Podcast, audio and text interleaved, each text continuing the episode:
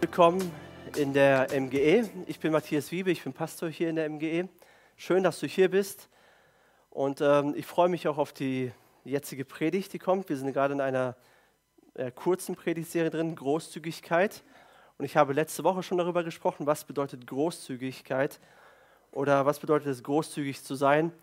Und ich habe uns alle Mut gemacht, dass wir großzügig sind mit unserer Zeit, die wir haben, um sie in Menschen zu investieren, dass wir großzügig sind mit unseren Talenten, dass wir großzügig sind, Ermutigung auszusprechen, aber dass wir auch großzügig sind mit unseren Finanzen. Warum? Weil Gottes Charaktereigenschaft ist Großzügigkeit. Er ist ein großzügiger Gott, weil er seinen einzigen Sohn, den er über alles geliebt hat, für uns hingegeben hat. Er hat ihn gegeben. Und diese Liebe oder diese Motivation sollten wir haben, wenn es darum geht, ein großzügiges Leben zu führen und Gott zu ehren. Letzte Woche habe ich das Thema des Zehnten angeschnitten, also dass wir 10% unseres äh, Einkommens spenden sollten in die Ortsgemeinde. Und ich dachte mir, diese, heute vertiefe ich das Thema mal ein bisschen. Was hat es damit auf sich? Und ich würde gerne darüber lernen. Und diese Predigt ist speziell für diejenigen gedacht, die Jesus nachfolgen, die sagen, ja, Jesus ist mein Herr, ich glaube an ihn und ich möchte ihm nachfolgen. Genau, für die ist es speziell gedacht. Wenn du schon länger Christ bist, dann hast du sicherlich schon äh, einiges darüber gehört, über dieses Thema der Zehnte. Oder vielleicht auch nicht. Ich habe bis zu meinem 18. Lebensjahr nie was davon gehört. Über den Zehnten oder ich habe einfach nicht hingehört. Kann auch gut sein. Genau. Aber es gibt ja alle Meinungen so von, äh, gib, deinen, gib deine 10%, deinen Zehnten und du bist gesegnet. Bis hin zu, der Zehnte ist nicht mehr für die Christen, sondern er gilt nur für Israel im Alten Testament. Das ist der erste Teil der Bibel und das ist vor Jesus. Dafür war der gedacht. Vielleicht hast du noch gar nichts davon, von diesem Konzept gehört und deswegen möchte ich darüber einfach sprechen. Und mir ist sehr bewusst, dass es viele Meinungen dazu gibt. Wenn man das Thema bei Google eingibt, dann findet man verschiedene Sichtweisen darüber. Ja, wie ich schon gesagt habe, der Zehnte gilt nur für das Alte Testament vor Jesus. Die, die Lehre vom Zehnten ist eine Irrlehre in der heutigen Gemeinde oder der Zehnte ist fehlinterpretiert oder erst sollten wir all unsere Rechnungen, all unsere Ausgaben bezahlen und dann können wir schauen, ob wir noch etwas geben können. Oder der Zehnte gilt immer noch für Christen. Also es gibt alles. Und während ich so recherchiert war, habe, fand ich interessant, dass es zu der einen und derselben Bibelstelle verschiedene Auslegungen gibt. Die einen sagen, das ist so, die anderen sagen, das ist so.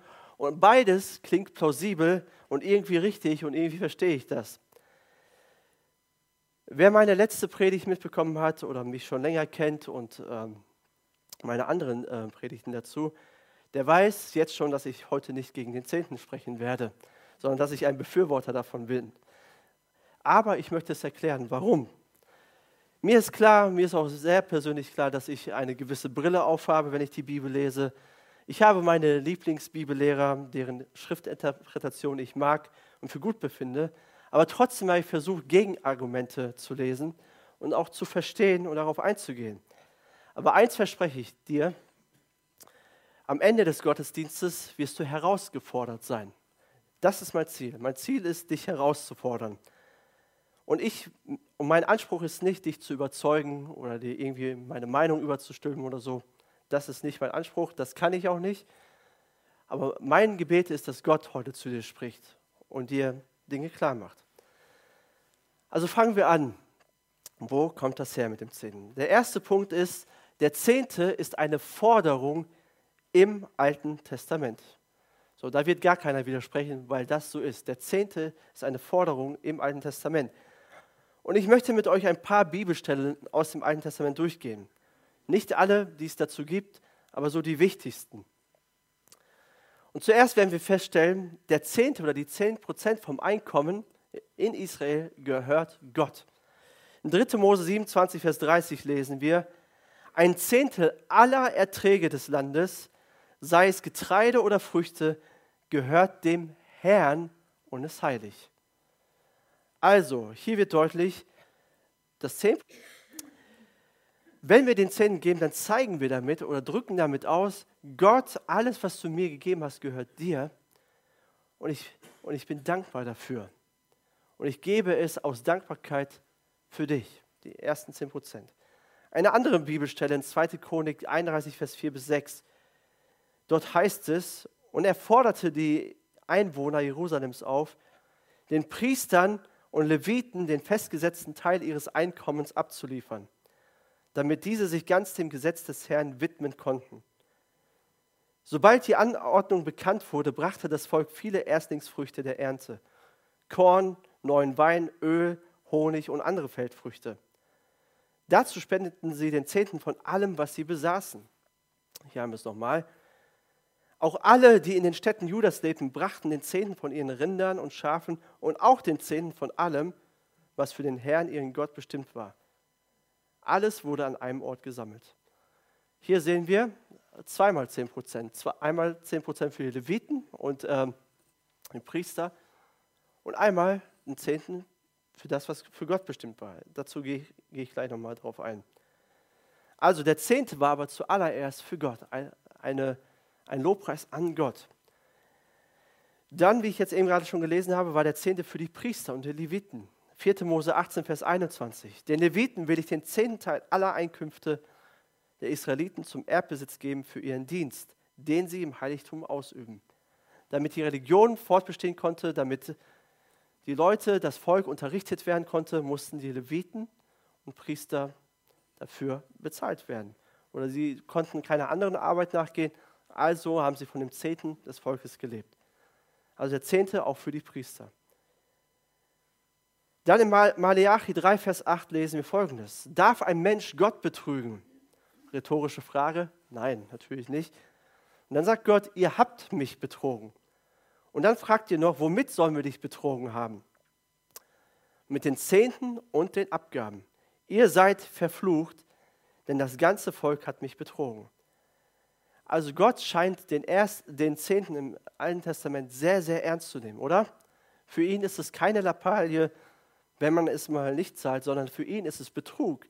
Es ist ein Raub. Denn, warum? Der Zehnte gehörte zuallererst Gott und es war dazu gedacht, damit der Tempel oder der Dienst im Tempel funktionierte und es Leviten und Priester gab, die das Volk unterrichteten, damit alle zusammen Gottes Herrlichkeit widerspiegeln und ihm die Ehre geben. Es brauchte Leute, die das Volk unterrichteten, damit sie den Willen Gottes taten. Und dafür, also da hängt richtig was dran.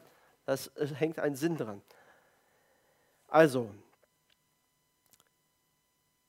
aber wir haben den Zehnten, das war jetzt eher vom, vom Gesetz, was Gott als Gesetz gegeben hat. Aber der Zehnte, den gab es auch schon vor dem Gesetz Gottes, vor den Geboten. In 1. Mose 14, Vers 20, dort steht, und gepriesen sei der höchste Gott, der dir deine Feinde in die Hände gegeben hat. Da gab Abraham Melchisedek ein Zehntel von allem, was er zurückerobert hatte.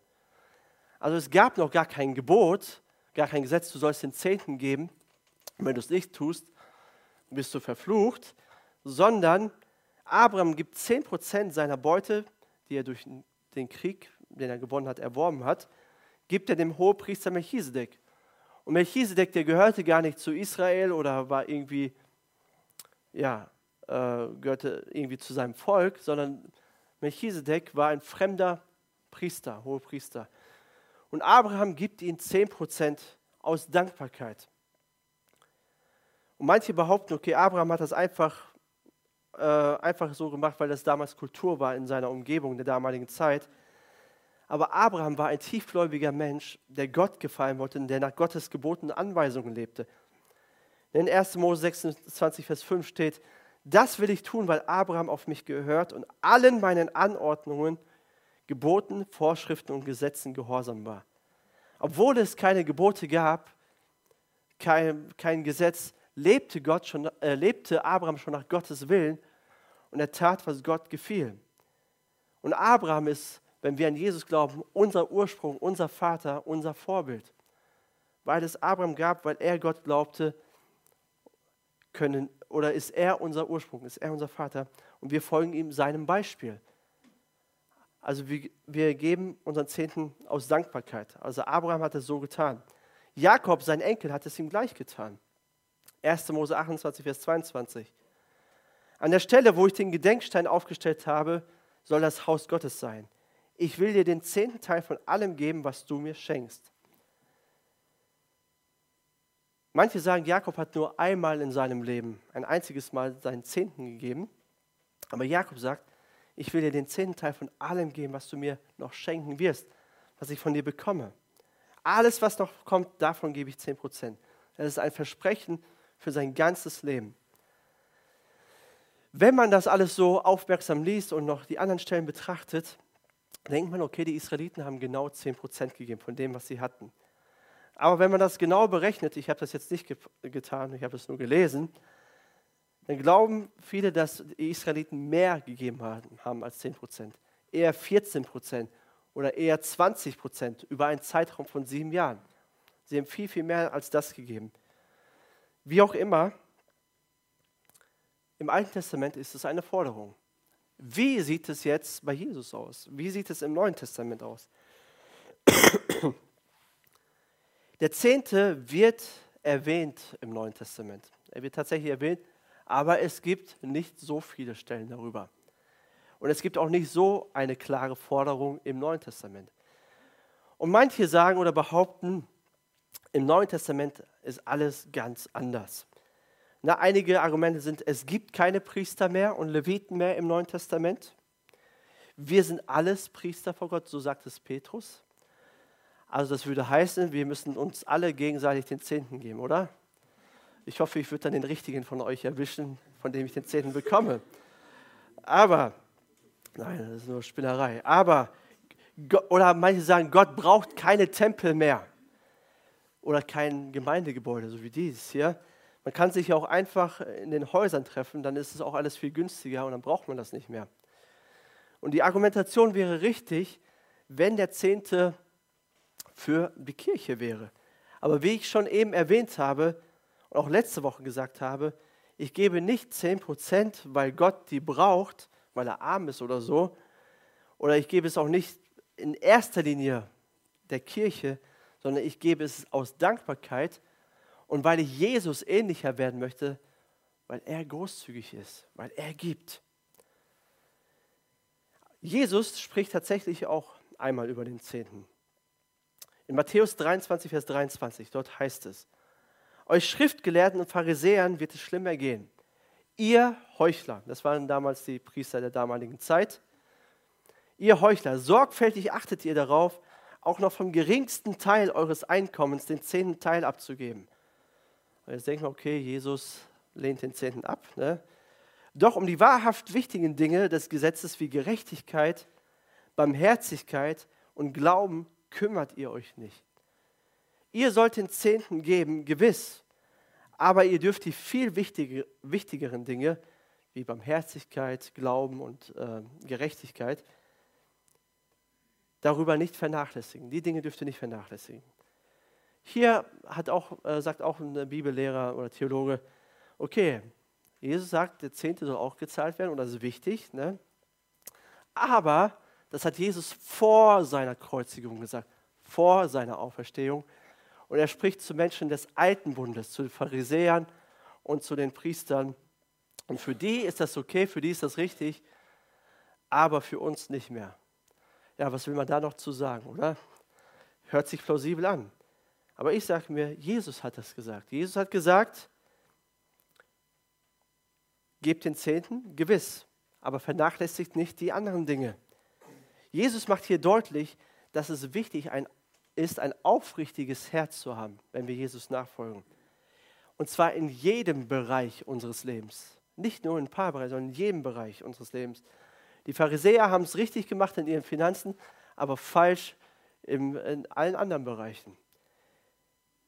Es gibt wichtigere Themen als der, der Zehnte. Zum Glück gibt es wichtigere Themen als das. Aber Jesus sagt, der ist auch wichtig. Dann eine andere Stelle im äh, Neuen Testament, Hebräer 7, Vers 4 bis 7. Dort geht es wieder um Abraham und Melchisedek. Seht doch, wie groß dieser Melchisedek war. Selbst Abraham, der Stammvater Israels, gab ihm den zehnten Teil seiner Beute. Also das, was ich euch eben vorgelesen habe, zitiert er hier. Nun haben die Priester aus der Nachkommenschaft Levis nach dem Gesetz den Auftrag, vom ganzen Volk den zehnten Teil zu erheben, obwohl es ihre eigenen Brüder sind und Nachkommen Abrahams wie sie. Melchisedek aber, der nicht einmal mit Levi verwandt war, erhielt von Abraham ebenfalls den zehnten Teil. Also der hatte nichts mit dem Gesetz und mit den Geboten Gottes zu tun, er war jemand anderes. Und Melchisedek segnete Abraham, einen Mann, der bereits die Zusagen Gottes empfangen hatte. Dabei ist zweifellos derjenige, der segnet, größer als derjenige, der gesegnet wird.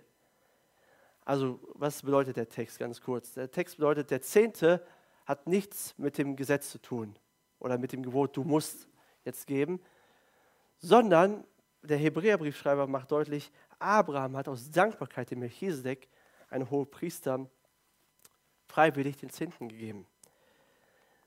Ne, ich habe ja eben gesagt, ein Argument ist, wir haben keine Priester mehr. Wir brauchen den Zehnten nicht geben. Moment, wir haben einen Priester. Und wenn man den Hebräerbrief durchliest, dann stellen wir fest, dass Jesus unser hoher Priester ist.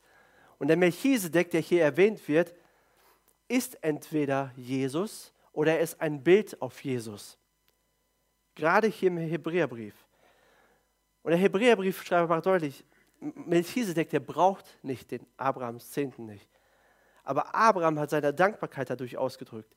Und genauso wenig braucht Jesus unseren Zehnten. Er braucht es nicht. Aber, jetzt hört gut zu, wir brauchen es. Du brauchst es und ich brauche es, damit wir unsere Dankbarkeit ausdrücken können. Wir brauchen ein Ventil. Und der Zehnte ist so ein Ventil, um unsere Dankbarkeit, das, was Gott für uns getan hat, irgendwie Ausdruck zu verleihen. Ganz praktisch. Nicht nur mit Worten, nicht nur mit Liedern, die wir hier singen, sondern ganz, ganz praktisch. Im Neuen Testament, obwohl nicht so viel vom Zehnten die Rede ist, wird viel über Finanzen gesprochen. Jesus redet viel davon. Außerdem ist die Rede davon, dass diejenigen, die das Evangelium predigen, finanziell unterstützt werden sollen. In 1 Timotheus 5, Vers 17 bis 18. Also auch Priester der heutigen Zeit, sage ich mal so.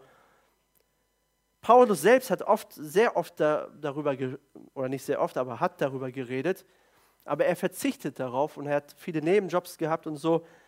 Aber er sagt, dass es so sein soll. Außerdem wird im Neuen Testament deutlich, dass wir die Bedürftigen und Menschen in Not oder Menschen, die in Not sind, unterstützen sollen. Das finden wir im Neuen Testament.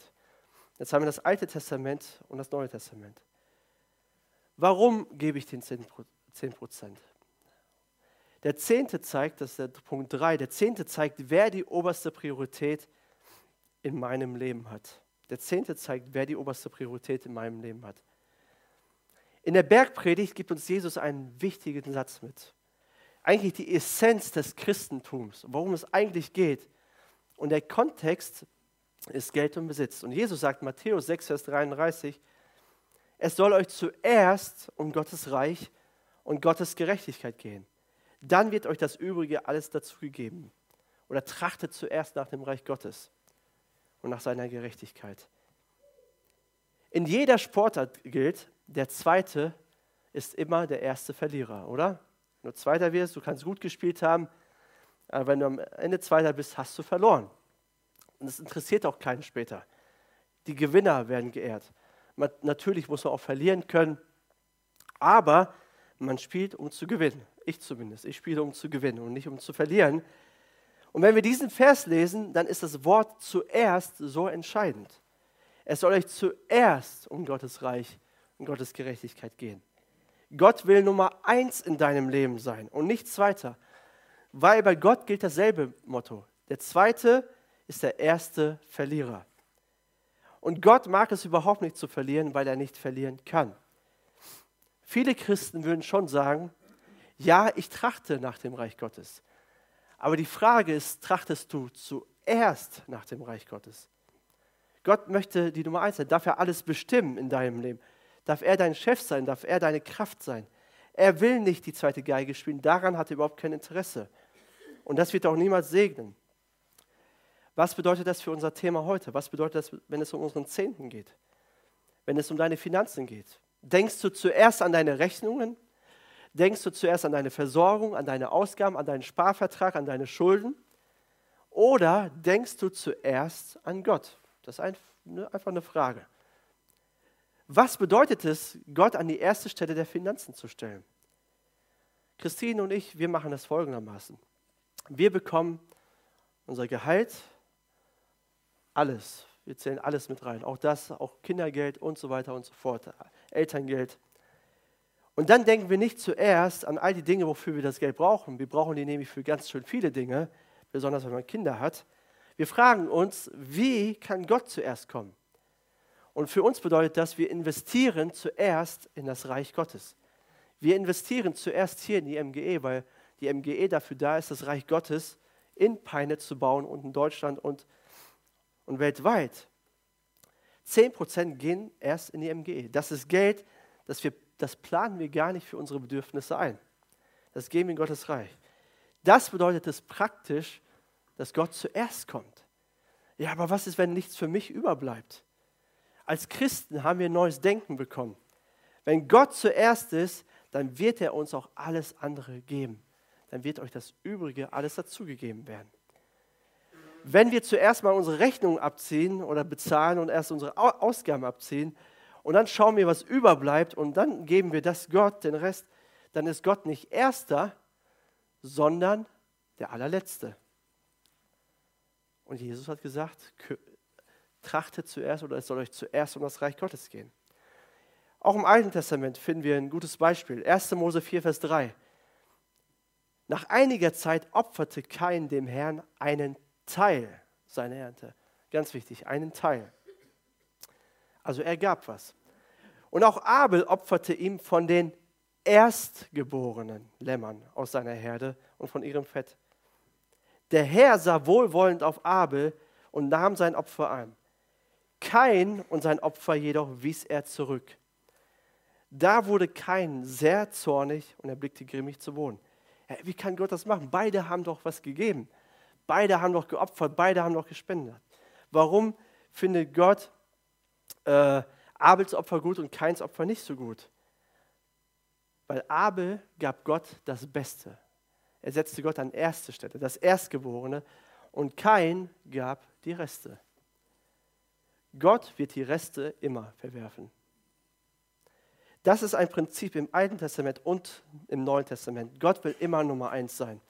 Und er sieht unser Herz. Es geht ihm nicht um die Früchte oder nicht um das Lamm oder auch nicht um unser Geld, sondern wie sieht dein Herz aus? Das ist die Frage. Und, da, und dein Herz erkennt man daran, ob du Gott das Beste gibst oder nur die Reste, das, was überbleibt. Der, der vierte Punkt. Der Zehnte hilft uns, mit dem, was wir haben, zufrieden zu sein. Der Zehnte hilft uns, mit dem, was wir haben, zufrieden zu sein.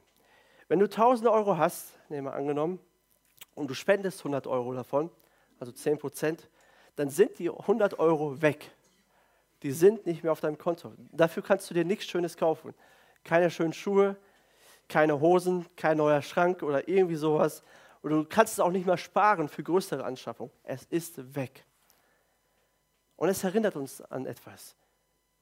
Ich werde mit den 900 Euro, die überbleiben, zufrieden sein. Na, einige lesen ja Matthäus 6, 6, Vers 33 so. Es soll euch zuerst um Gottes Reich und Gerechtigkeit gehen. Dann wird euch alles dazu gegeben. Dann wird euch alles dazu gegeben. Das Wort alles gefällt uns. Alles, was mein Herz sich wünscht und mein Herz begehrt. Wenn Gott Nummer eins ist, dann gibt er mir alles, was ich mir wünsche. Aber da steht was anderes. Nächste Folie. Dann wird euch das Übrige alles dazugegeben werden. Nicht alles, sondern das Übrige alles. Und das steht im Kontext von äh, 6, Vers 25. Dort sagt Jesus, macht euch keine Sorgen um das, was ihr essen oder an Essen und Trinken zum Leben und an Kleidung für euren Körper braucht. Ist das Leben nicht wichtiger als die Nahrung und ist der Körper nicht wichtiger als die Kleidung? Das Übrige alles ist Essen, Trinken und Kleidung. Also es geht Jesus nicht um Luxus, sondern es geht um deine Grundbedürfnisse. Es geht nicht darum, mach Gott zu Nummer eins und du wirst stinkreich werden. Nein, aber du wirst erleben, dass Gott sich um deine Grundbedürfnisse kümmert, wenn du ihm alles gibst. Paulus, er sagt das so in 1 Timotheus 6, Vers 8. Wenn wir also Nahrung und Kleidung haben, soll uns das genügen. Wir können nichts mitnehmen. Aber die Frage ist, bist du bereit zu sagen, in meinem Hier und in meinem Jetzt will ich genügsam leben? Will ich zufrieden sein? Mein Fokus ist nicht das, was ich nicht habe, sondern das, was Gott mir bereits gegeben hat. Oft sind wir mangelorientiert. Wir sehen nur das Negative oder das, was wir nicht haben. Die Medien wollen uns durch jede einzelne Werbung klar machen, was uns noch fehlt, um richtig glücklich zu sein. Was wir noch brauchen, um richtig glücklich zu sein. Aber Gott will dir klar machen, was du hast. Du darfst dankbar sein für das, was du jetzt in diesem Moment hast. Du darfst zufrieden sein und du darfst genügsam sein. So wie du geschaffen bist, so wie du lebst und die Möglichkeiten, die du hast. Du brauchst nicht das beste Auto, du brauchst nicht die teuersten Klamotten, den schönsten oder das schönste Haus oder den teuersten Urlaub. Du brauchst nicht mal Urlaub überhaupt. Das brauchst du nicht irgendwo zu sein. Es ist schön, wenn du das kannst. Gott kümmert sich um die Grundbedürfnisse. Aber vielleicht sagst du, ja, ich habe aber nicht viel. Ich habe viel weniger als die anderen. Und dann möchte ich dir auch sagen, wie in der letzten Predigt, Gott ist der Experte darin, aus wenig viel zu machen. Schau nicht auf deinen Nachbarn, vergleich dich nicht mit deinen Verwandten oder deinen Geschwistern, sondern lebe zufrieden und gib Gott die Ehre mit dem, was du hast. Warte nicht auf das, was du willst, sondern starte mit dem, was du hast. Starte mit dem, was du bereits hast. Sei treu mit den Dingen, die du jetzt hast. Und Gott wird dir das Übrige alles dazugeben. Und er wird dich segnen. Paulus hatte eine sehr gesunde Einstellung dazu. In Philippa 4, Vers 11 sagt er, ich sage das nicht etwa wegen der Entbehrungen, die ich zu ertragen habe, denn ich habe gelernt, in jeder Lebenslage zufrieden zu sein. Ich weiß, was es heißt, sich einzuschränken oder sich einschränken zu müssen und ich weiß, wie es ist, wenn alles im Überfluss zur Verfügung steht. Mit allem bin ich voll und ganz vertraut, satt zu sein und zu hungern, Überfluss zu haben und Entbehrungen zu ertragen. Paulus kannte beides und er hat gelernt, zufrieden zu sein. Und das müssen wir lernen. Das ist wirklich ein Lernprozess. Und damit kannst du heute anfangen. Gott, ich danke dir für all das, was ich bereits jetzt habe. Und ich will lernen, damit zufrieden zu sein und treu damit umzugehen. Timothy Keller ist ein Pastor in New York und den schätze ich sehr. Und für alle, die meine Predigten schon länger hören, wissen, dass ich ihn hier und da zitiere, weil ich ihn einfach mag. Und er erzählt, dass er als Pastor oft bezüglich des Zehnten angesprochen worden ist. Und nicht, äh, er wurde nicht gefragt, wo die Bankdaten stehen, damit der Zehnte überwiesen werden kann, sondern ist das überhaupt notwendig, dass wir als Christen äh, den Zehnten überweisen oder spenden sollen? Ne, er wurde dann gesagt, es wurde, ihm wurde dann gesagt, ja, im Alten Testament gibt es so viele Schriftstellen darüber, und das ist eine Forderung, aber im Neuen Testament gibt es nicht so viele. Das haben wir schon festgestellt. Gibt es nicht so viel, das stimmt. Und dann wurde er gefragt, glaubst du, dass wir Christen unbedingt den Zehnten spenden müssen? Schüttelt er den Kopf und dann merkt man, wie so eine richtige Erleichterung eintritt. Ja, wenn Tim Keller das sagt, dann habe ich ja alles richtig gemacht. Ne? So sind wir Menschen. Ne? Wir, wir bauen auf Menschen oder ja, wir setzen Menschen über Gott. Aber dann fügte er schnell hinzu, ich erkläre euch, warum es keine ganz klare Zehntenforderung im, End, im Neuen Testament gibt. Gibt es auch nicht. Es gibt keine klare Zehntenforderung. Und dann sagt er, haben wir im Neuen Testament durch Jesus mehr von Gottes Offenbarung, mehr von seiner Wahrheit, mehr von seiner Gnade als die Menschen im Alten Testament oder weniger? Normalerweise fühlen sich die Leute unwohl und sie schweigen, weil sie die Antwort kennen. Dann hat Jesus den Zehnten seines Lebens und seines Bluts geopfert oder hat er 100% gegeben, um uns zu retten, um uns zu vergeben? 100%. Und dann kommt er zu dem Schluss, der Zehnte ist ein Minimum für einen gläubigen Christen. Wir sollten nicht weniger geben als diejenigen, die weniger Verständnis hatten von dem, was Gott getan hat. Sogar der Ärmste in Israel musste 10% geben. Und was auch immer du glaubst über den Zehnten oder wie dein Schriftverständnis ist darüber, wenn das Evangelium ins Spiel kommt, dann ist alle Rechnerei, alle Pfennigfuchserei vorbei. Wenn wir uns vor Augen malen, was Jesus für uns getan hat, wie sehr er uns liebt, dass er sein Leben für mich gegeben hat, dass er mich gerettet hat aus der Dunkelheit ins Licht geführt hat, dann höre ich auf zu rechnen, sondern ich will alles geben. Dann merken wir auf einmal, wie dumm und wie arrogant, wie hochmütig, wie lieblos wir manchmal argumentieren. Denn im Neuen Testament geht ein ganz anderer Standard als im Alten Testament. In Apostelgeschichte 4, Vers 32 lesen wir von den ersten Christen. Und dort steht, die ganze Schar derer, die an Jesus glaubten, hielt fest zusammen. Alle waren ein Herz und eine Seele. Nicht ein einziger betrachtete irgendetwas von dem, was ihm gehörte, als sein persönliches Eigentum. Vielmehr teilten sie alles, 100 Prozent miteinander, was sie besaßen. Die ersten Christen teilten alles. Nicht, weil sie dumm waren oder nicht, weil sie naiv waren, sondern weil sie bewegt, so bewegt waren von der Liebe Gottes, von dem, was Jesus für sie getan hat. Und das ist der neue Standard im Neuen Testament.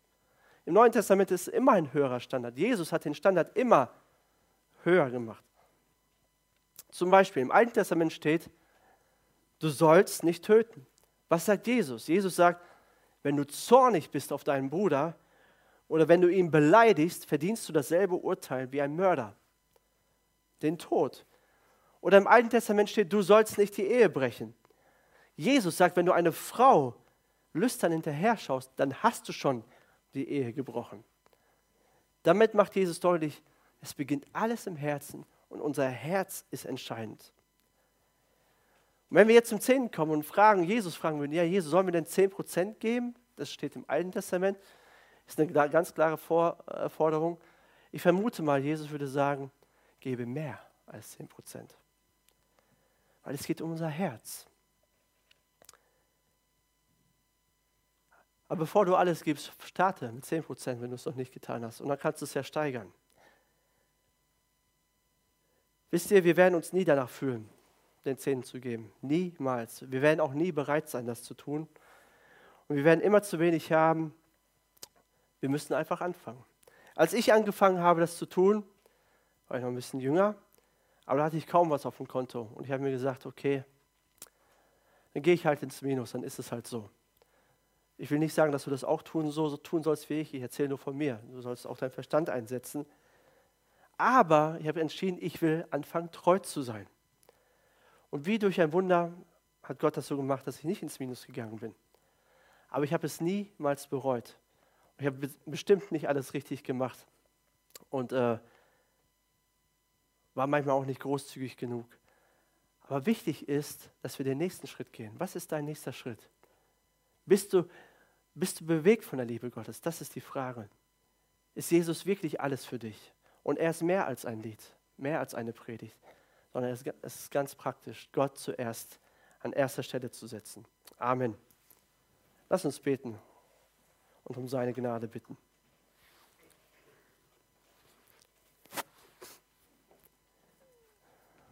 Ja, Herr Jesus, Wir brauchen dich, wir brauchen dich und deine Gnade. Jeder Einzelne hier. Und ich merke, ihr braucht auch seine Gnade und seine, seine Hilfe. Und danke, dass du uns nicht, ähm, auch wenn wir Fehler machen oder nicht alles richtig machen, dass du uns nicht ablehnst oder verstößt, sondern dass du ein Gott der zweiten Chance bist. Und Gott fragt dich heute, bin ich die Nummer eins in deinem Leben? Wenn du Jesus schon länger nachfolgst, die möchte ich jetzt fragen. Ist Gott deinen Finanzen die Nummer eins? Sei ehrlich zu dir selbst, sei ehrlich zu Gott. Gott liebt es, wie schon gesagt, wenn du ein ehrliches Herz hast. Du kannst ihm auch ruhig sagen, nein, das ist nicht so. Hilf mir, dass es so wird. Aber ist Gott wirklich Nummer eins in deinem Leben? Auch in deinen Finanzen? Oder fragst du zuerst nach all den anderen Dingen, all deinen Wünschen, die du hast? Auch berechtigte Dinge, wie deine Rechnungen, Ausgaben und so weiter, die du hast. Oder fragst du zuerst nach Gott? Bitte Gott dass, und seinen Geist, dass er dir hilft, ein richtiges Verständnis zu haben, Liebe zu haben zu ihm und ihm einfach zu vertrauen. Sag Gott, hilf mir, den nächsten Schritt zu gehen. Ich will dir treu sein. Nicht, weil ich das gesagt habe, ich, Matthias Wiebe und der Pastor bin, der Prediger bin hier. Tu es nicht für mich. Ich liebe euch alle so oder so. Ich schaue nicht auf, die, auf das Geld. Tu es für Gott, tu es vor Gott, vor Jesus Christus. Darum geht's.